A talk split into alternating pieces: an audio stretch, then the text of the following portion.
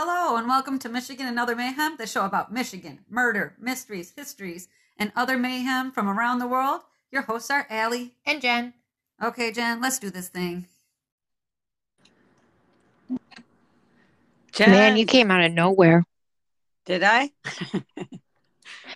Yeah, normally you're like incoming, and I'm like, okay. Oh, I I did send you an incoming text. You didn't get that? Mm-mm. Oh, shoot, I did. Oh, you were that quick. Dang, girl. I didn't know I was that fast. I just got done stapling up deer fence because I can't. The skunk. Well, I kept the skunks out of my yard for quite some time. I mean, I must have seven hundred dollars, eight hundred dollars in my backyard with trying to keep critters out of this place. Yeah, you had um so far. I know squirrels, woodpeckers, and now skunks. Wood. I I had also I had the woodchuck, Oh, the yeah. possums. It's it's a highway. It's National Geographic. Nice. And so I kept the skunks out. And now I got one. He's a little baby and Oh, he comes in, he comes in the yard. And I've already trapped him like in the way of like you don't got I don't even know how he's getting out at this Uh. point. And I think he's so small he, he goes through the railing and the fencing. So I I stapled deer fencing up. okay. And um Trying to capture I- him. Or I- keep, him, I don't- keep him from coming through. Yeah, well, we're probably going to find that all that was for naught because he's probably coming in somewhere else. I got seven cameras. And I mean, and he like magically appears in the camera. And I'm like, what are you guys cameras doing? Yeah, for Like, oh, just highlighting his best side. Yeah, if you watch the video, he actually like teleports into my yard and just like like Doctor Who yeah. That's up in my yard. Yeah. And it's like, where did you come from? I got seven angles on your ass. Yeah. He's like, you missed the one where I come up from the side. So if somebody out there knows how in the hell to get rid of a skunk, and if you say trap it, trust me, I put traps out. Mm-hmm. They're harder to trap than people say. And don't be coming with me, none of that. Spread cayenne pepper, mothball, crap. That is all junk.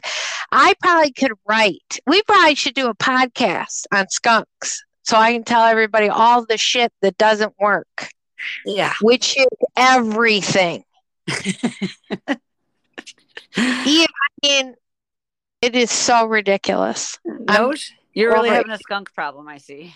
Yeah, it really pisses me off if you can't tell. Yeah, no. Hey, it happens sometimes. It happens. Like- Ta live in my front yard, walk past my front yard. My backyard, stay the hell out. True. Sorry about that. Yeah, you and Andrew are like the super highway of critters. It's so ridiculous. I'm sorry, I man. need to, I need to move. Um, shit. I always feel like that sometimes too, but I was like, no, I do have it good here though. You know, most things die. That's why I like cold weather because, you know, your spiders die, your insects all die, a lot of your animals go into hibernation, all that good jazz. And then in the warm places, everything just grows True. like big. winter so does, yeah, like winter doesn't keep the insects in check when you move somewhere warm. You know what I mean? Yeah. Yeah. So that's my life right now, everyone. I'm sorry. Skunk. I'm sorry, man. Today I took two naps. I had my day off. Everybody That's good. starts like, oh, you know, spending your day off napping. I'm like, hey, that's valuable to me. I look forward to my day off nap. Thank you. I really do. Right. Yeah. Right. Yeah. That's part of my like keep myself alive process is I take naps. There you go. yeah. I traveled last week. yeah. How was that? through one, two, one, two, three, four, four states, and I didn't get murdered. But I didn't, I only stopped to use the bathroom once. Okay. And once back, nine hours there, nine hours back. Though, uh, 30 minutes away from home, RV fire on the expressway. I'm sitting there for an hour. Oof. 30 minutes from being home. That has to suck because that is just too close. Damn, it was. I was like, yeah. And I was in a rental car. So I was like, ah, I could totally do, like, if I was in my own vehicle, I'd have drove on the side of the road and then went to one of the police turn turnarounds and just risked it, risked yeah. getting a ticket. Oh, so bad. But I couldn't because I was in a rental car and I couldn't wreck it. Yeah, I'm like, yeah, let's not get in trouble now. but I passed a lot of places that I was like, yep, you would get murdered there. Oh yeah, it looked like a murdery yep. place. Yep, yep. I'll believe it. What kind of murder do you have today?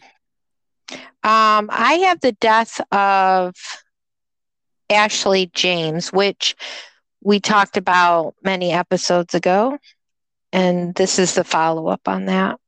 Okay. Um, I am going to do um, ghost stories in Michigan. I actually, since you know, I've been working the Discovery Plus thing, uh, looked up Michigan, and there was this show, Paranormal Caught on Tape, that has like Michigan in five of the episodes. So I do that, and then I do one from another show, Creepy Things in Michigan.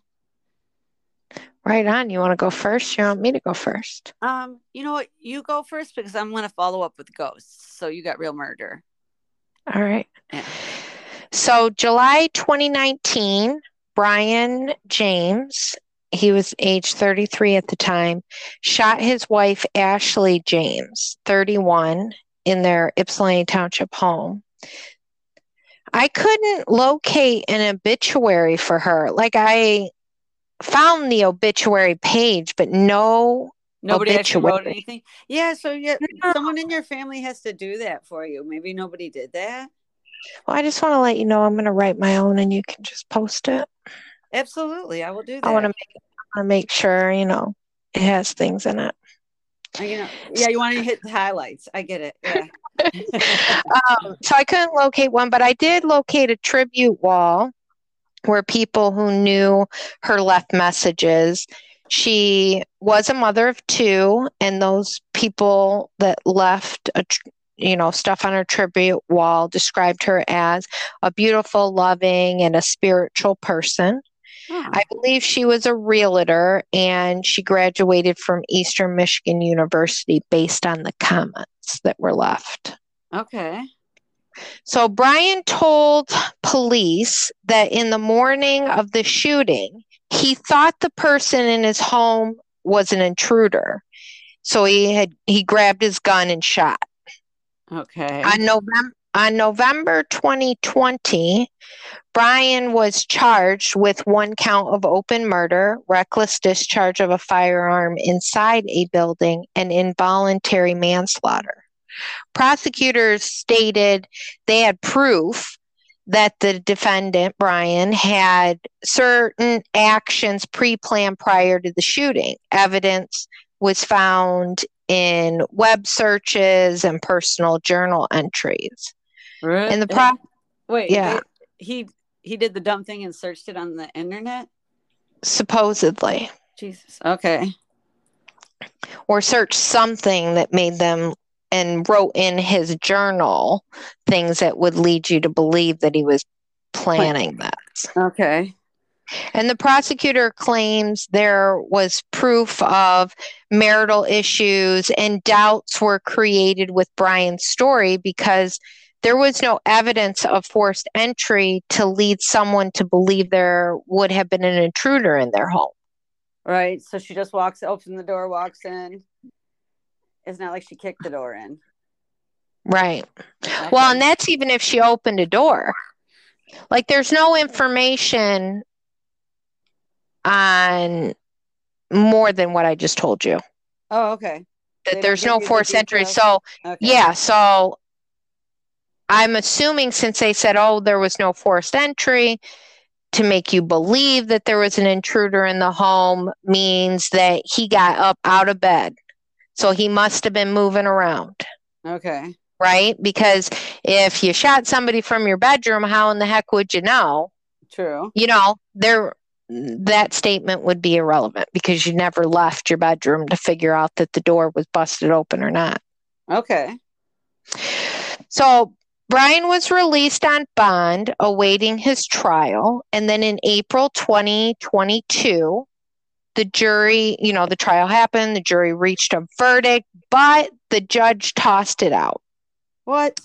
Yep, and called a mistrial because the jury were unintentionally given evidence not presented at trial, and that evidence was determined to have significant impact on the case.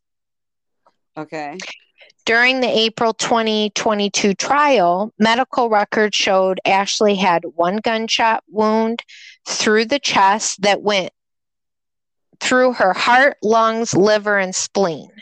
And the trajectory indicated she was ducking out of the way, like she was ducking when she got shot. Yeah. Brian's lawyer said the prosecutor was cherry picking information.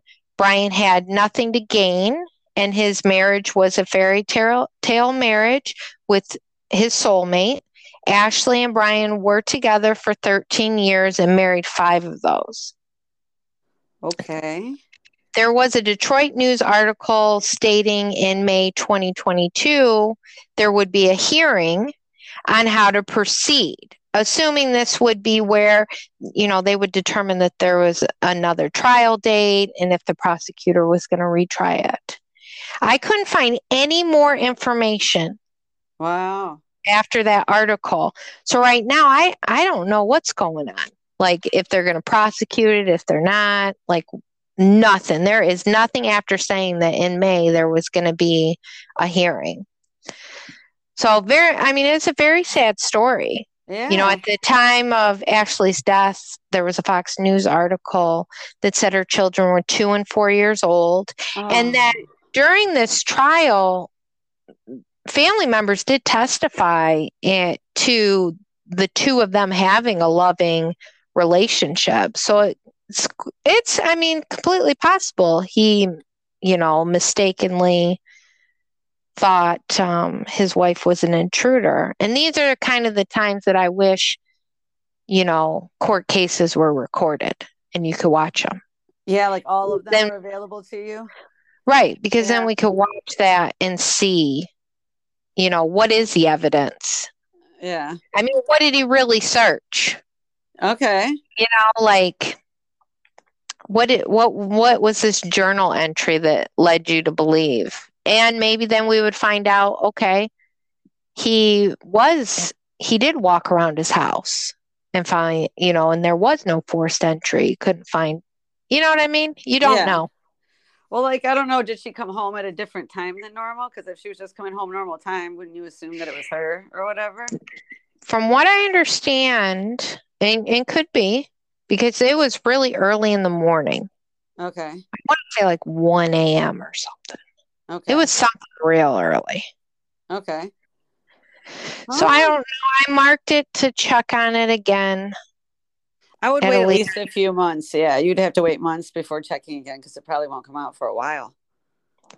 Yeah, or it's one of those moments where, or, well, you know, one of those times where it's been so long and no one ever reports again about it. That is a problem, to be honest. Uh, yeah, it has to be newsworthy in order for you to know. Yeah, and you just had two naps and you just yawned. I know. I was trying not to let you hear that, but busted. I am absolutely busted. I really did just yawn. So sorry. And I did have two naps. One was mm, really that's- long too. I just thought it was funny. Yeah, All right, hit us with it. Okay, so I'm using my Discovery, even though I keep calling it Disney Plus. I really mean Discovery Plus. I am using my Discovery Plus to the max, right? It So I sounds decided to do paranormal Michigan shit.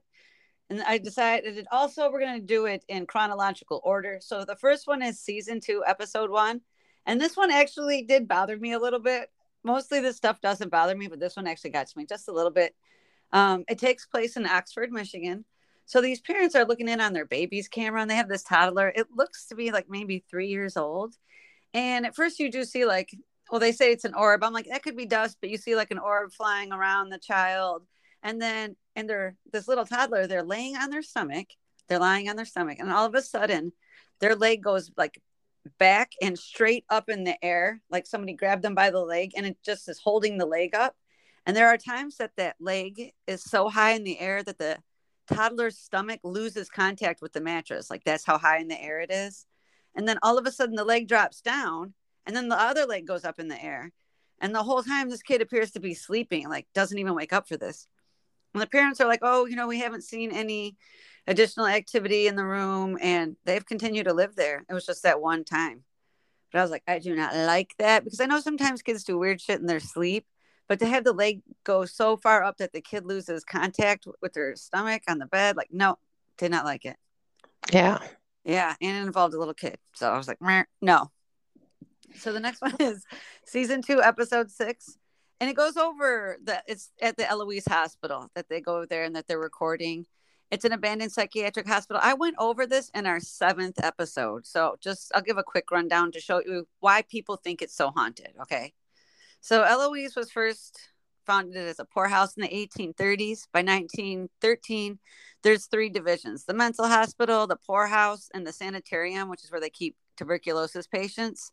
By the 1930s, it's like its own city. It has like a police force, firemen, railroad line, sewage plant, bakery.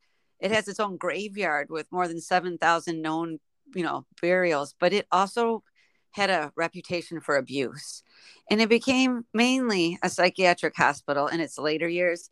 Some approved treatments were like, these are the approved treatments. That are like, no, no, this is good for people. They were electrotherapy, so electroshock therapy, lobotomies, insulin shock therapy, sensory deprivation, twirling tra- chairs, which is where they put you in a chair and spin you around and get you sick so that you vomit and shit yourself and then you feel tired and you go to sleep. It was a, a practice that was created by mm. Charles Darwin's grandpa. And he thought like that when people who are having mental health issues, if they sleep and rest, it's really good for them. And then see after I twirl them in the chair and they vomit and shit, they want to rest. So that's good. Right. Yeah. and that's one that that's the approved treatments. They also did like television therapy in later years, which is basically neglect. You just put them in front of the TV. And at this point, it's also it's overcrowded. It's unsanitary. Like people had to bring their own mattresses.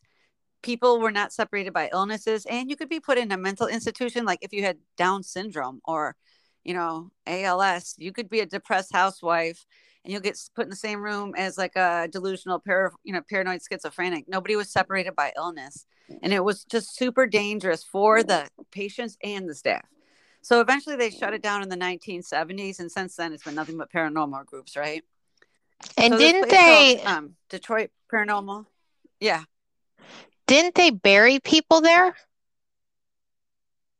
Yeah, there was a graveyard that has more than 7,000 known burials. They think that other people were killed or died and just buried out there, not marked. Yeah. Yeah. Just a lot of people died, a lot of abuse.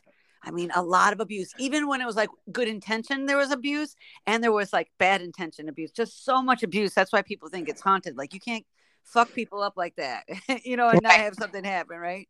So this group called Detroit Paranormal Expeditions, they said it's the most haunted building they'd ever been in, and their episode is just filled with like bangs, crashes. At one point, like a record flies across the room towards the host, and I was like, honestly, I find it asylum's terrifying. Like anytime there's a scary movie that takes place in asylum, I'm already at an 11 because to me it's just terrifying on its own. Oh, I know. Yeah, you don't even have to say ghosts. You know what I mean? so season two, episode eight, they go over um, something that we covered this March. I accidentally sent it out when I didn't mean to, but it is um, came out March 22. It's the Potter Street um, train station in Saginaw. It's called I they literally it's when I accidentally rented that um, yeah. yeah. Um, so they truly they go over the casket shop, they go over the you know that was ran at the depot, they go over the, the soldiers that died in the war that were transported back and forth.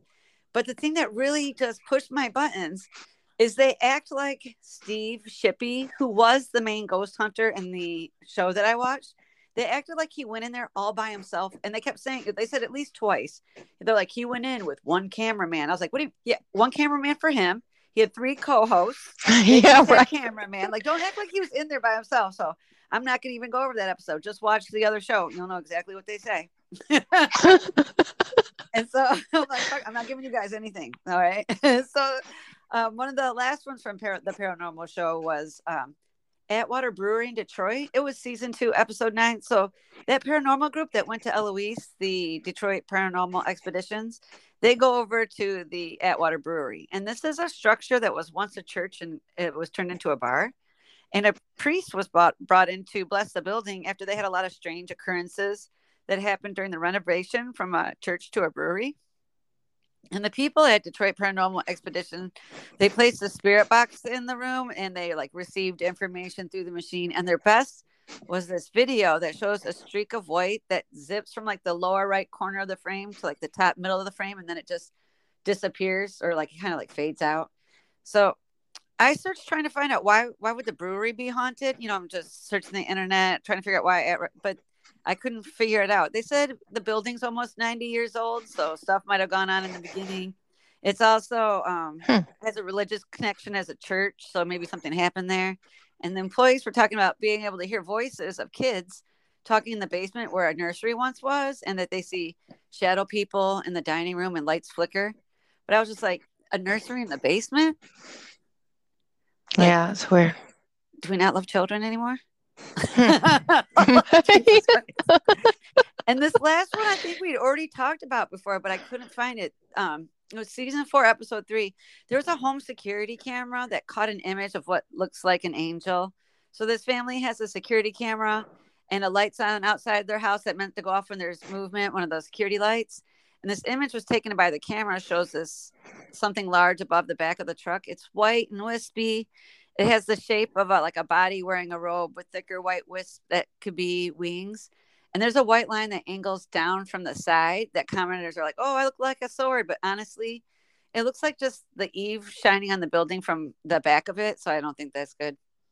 And this is now, here's my last one. I was like, fine, paranormal, caught on camera, we're done. Here's my last one. This is the one I found most interesting too. So the last show is called Haunting in the Heartland and it was season one, episode one. I was like, all right, Michigan, we're kicking off the ghost stories. So it takes place in this village called Merrill, and it's in Michigan. And on the show, they're like, Merrill has a population of 735 people. But I look at the census and it's 852. and I was just like, why do they say this shit? Well, you guys just make, you have the internet, right? so it, the show focuses on two homes. One is which an old home that happened to be a general store, and a couple's lived there for 15 years, and they're experiencing paranormal activity through the whole thing. The couple's adult son and his daughter, they had moved in for a little while, but they felt so unsafe in the house that they ended up just moving out. And that's when Steve Shippey pops up on the screen. He is the host of this show. So I'm like, oh, this must be his gig as he does this stuff. So the origin story of Merrill starts with the general store that's now a house. And mail used to be delivered directly to the store. But one day the postmaster said that they were going to be discontinuing discontinuing services because they weren't an established town or village and now it, they only do you know service towns. So the owner of the general store was close to his mother-in-law iva. So he pushed he petitioned for the establishment of the village of iva. So iva as a town will end up disappearing and the house will end up being located in the village of merrill and i'll tell you why in a little bit what happens but in 2006, there's this family that moves into the general store that's now a house, and they start renovations on the building, and they have problems with seeing people out of the corner of their eye. Like right away, there's problems. They ha- they have what felt like cold hands touching them. Once, when their son was a teenager, he went into the kitchen for like a late night snack, and when he tried to leave the kitchen, he felt so scared by this presence that was in the doorway that he chose to sleep on the kitchen counter that night and not leave the kitchen until his parents woke up in the morning because he was so scared. So now he's an adult. He has to move back in with his parents' home with his daughter because they're having like a little bit of issues.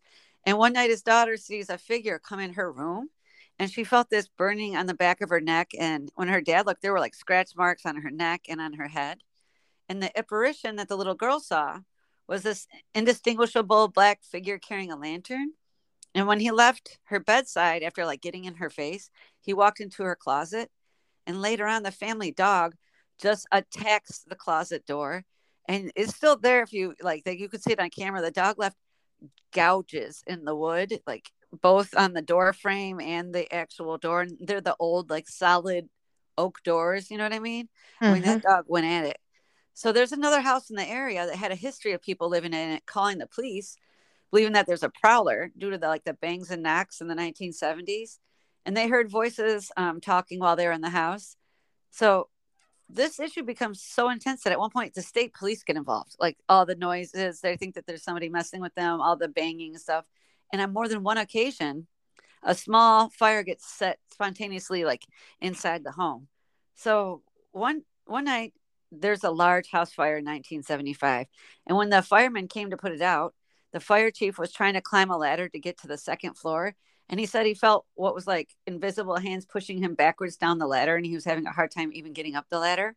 And one of the two sons of in that family almost die in that fire. It was so bad.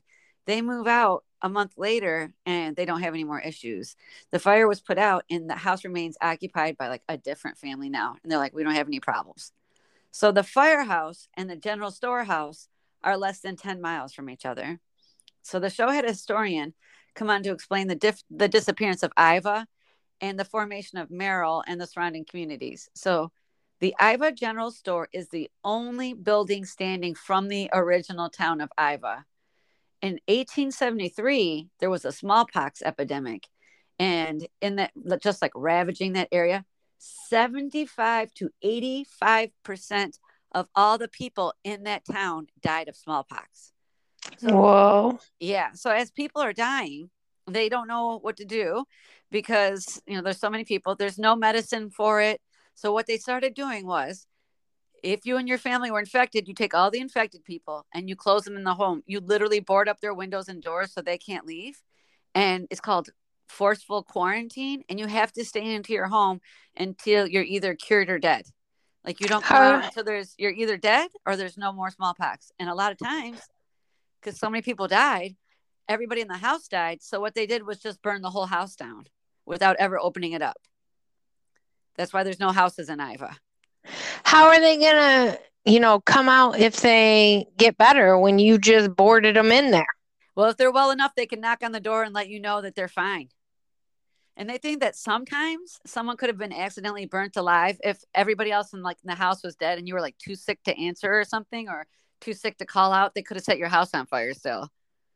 It- it- Damn. yeah, that um the general building, that general store building, the house, it's the only building in Iva to not be burnt down.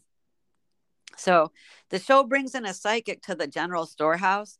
And first of all, she's like, all right, get rid of this doll. It's, you know, it's no good. And then she said, I think there's like an entity of someone who lost their family to the plague that's angry because they lost their family. And so now they want your you to suffer because you know you have something that they don't have. You have your family. But she feels like she was able to connect with the entity and that she said that it did leave. And when the owners came home, they said they thought that the air in the house felt lighter. I'm sure they did. Yeah. I would honestly, I would even psychosomatically, I would hope it, I would say that it got better. You know what I mean? I would need Right. it to at that point. I would need it to. You know, I don't believe in that stuff. Yeah. Well, I always say that um, I don't believe in it because it would terrify me if I did. There you go. yeah. Right. Didn't going back to the Eloise, yeah. they turn that area in like that uh knock it down and put apartments or something? So they were talking about that. And at one point, they were also talking about do you remember like there were even portions of Eloise still operating recently because um, they were like administrative buildings. They just shut that down in the 20, like the late 20s, 20, like 2018 or something like 2019. They just shut down the administrative parts. But I'm looking here. Okay, so it says here um, the firehouse power plant, commissary, and D building still stand. As of July 2021, the bakery burned down due to arson in 2020.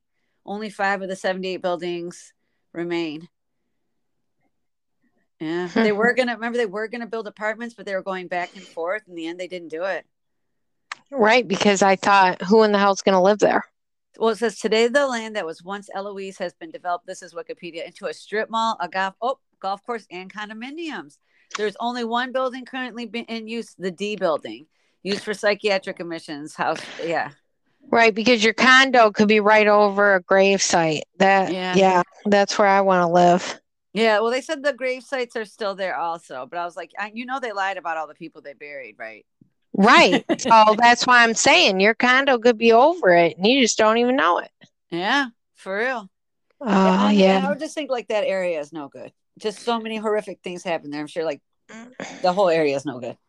throw the whole thing out. You got to throw the whole thing out. Right. Right. Yeah. Throw that whole area out into the garbage. It's no good. Wall it up. yeah. Next time I'm going to tell you about this. I watched a TV show, of course, on Discovery Plus because I'm getting into it. It was called Unusual Suspects Murder in the Mirror. It came out in 2015. It was a true crime case I had never heard about in Michigan that was really interesting. It was about a death of a grandma that was originally ruled accidental, but then her kids get in on it and they open it back up as a murder investigation. And it was interesting. You are definitely getting your money's worth out of this. I am going to ride this to the ground. Just so you know. No one has to watch anything on Discovery Plus. Just listen to us. yeah, if it's Got any, way. Michigan related, I've got you. Only I'm not doing Kelly Cochran or Aileen Wuornos. The world has already heard. How are you? How do you know that they're Michigan? Are you having to watch other episodes to find one? Stumble upon a Michigan? I go to the search bar and just search the word Michigan, and then you can click what you're searching, and I click episodes. And then I Oh. was gonna try shows next, but um, yeah, I just click episodes, and it'll tell me like what episodes have Michigan in it. And I was really lucky for most of the paranormal caught on camera. Like Michigan was the first one. so There I didn't to listen to all the other stories. Some of them it was like halfway through, but none of them was at the last story. so I was like, woo. Well, well, up next, I'm coming with uh, a Pike County massacre, Rhoden family massacre, whatever you would like to call it. Update, big Oh. stuff. Big stuff. Okay. Yeah, I'm going to tell you about a tricky murderer who almost got away with it but got busted. I'm excited for it. Sweet. All right. I'll see you then. All right, bye. Bye.